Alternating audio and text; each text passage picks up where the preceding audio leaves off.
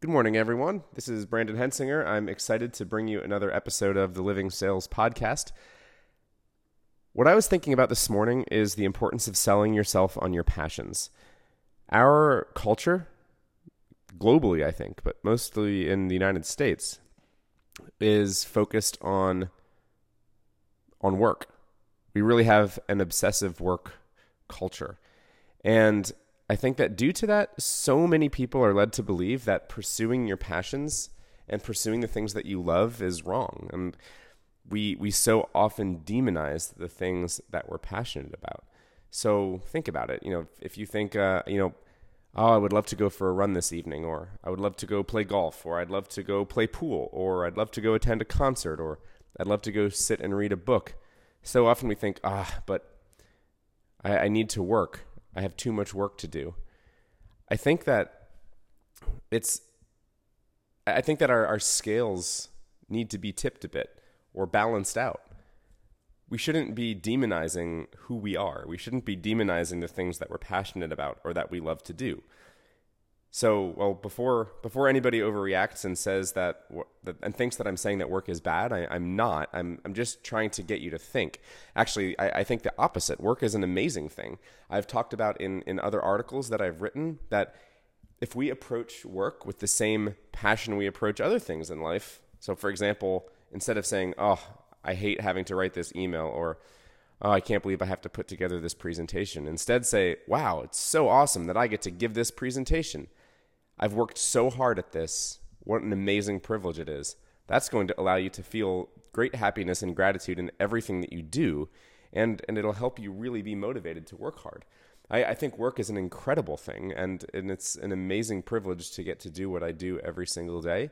And no matter what your job is, in reality, it's, it's amazing that you get to work hard and that you get to earn money and that you get to provide for yourself and the people around you. But what I'm trying to get across here is that we cannot sacrifice our lives for the sake of work.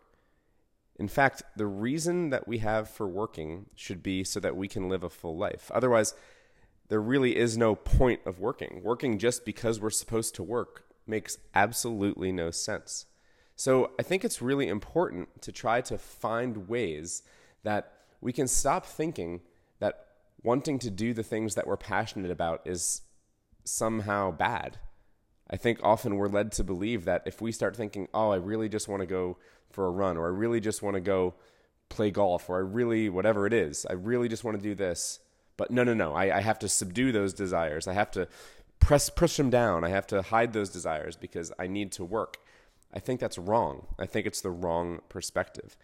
So I think that what what we need to do and just to have like a, a small paradigm shift is instead of saying i just want to get work over with so that i can do xyz you should be saying i love that i get to work hard at this task or job because it enables me to do xyz whatever it is whatever that passion is. So i just want to say that again. Instead of saying i just want to get work over with so that i can do xyz say I love that I get to work hard at this task or job because it enables me to do XYZ. If you start repeating that in your mind, it's going to start rewiring your brain into seeing, into thinking and believing that you are working to live and that you're not living to work. So today, pay attention to your thoughts. Pay attention to what you're thinking. Are you are you demonizing the things that you're passionate about? Or do you view that you do you view your job and the work that you do as the catalyst to enable you to live a full life? I know it sounds small, but it can make a huge mental difference.